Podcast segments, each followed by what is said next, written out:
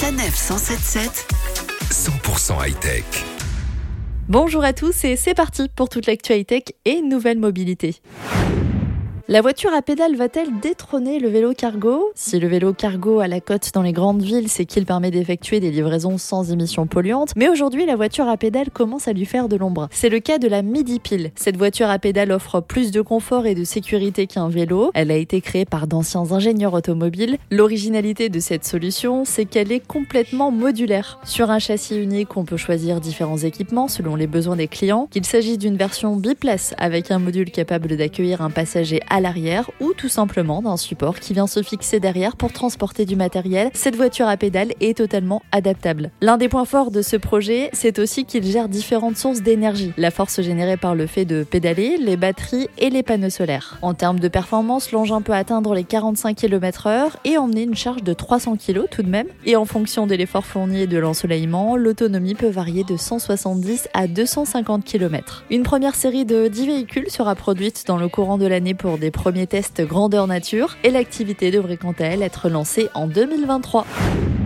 La marque espagnole Nerva lance son nouveau maxi scooter électrique à prix réduit. Dans l'univers des scooters électriques, quand on souhaite un modèle avec un peu de répondant, il faut souvent mettre la main au portefeuille. Les modèles BMW le prouvent bien, avec plus de 15 000 euros pour le C Evolution à son époque et maintenant environ 12 000 euros pour son remplaçant, le CE04, un scooter aux lignes futuristes. Mais rassurez-vous, il y a de plus en plus de nouveaux arrivants sur le marché du scooter électrique et le constructeur espagnol Nerva vient de présenter un maxi scooter équivalent 125 cm3. Il est capable de rouler 150 km avec une seule charge. En Espagne, il est affiché pour 3380 euros, auquel s'ajoute l'allocation de la batterie pour 29,90 euros par mois pendant 5 ans. Après cette période, la batterie sera recyclée en tant que système de stockage d'électricité pour des pays en voie de développement.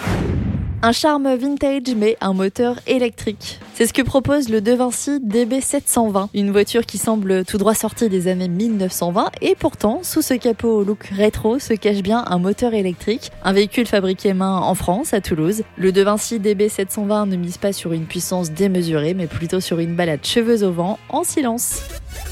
Retrouvez toutes les chroniques de Sanef 177 sur sanef177.fr.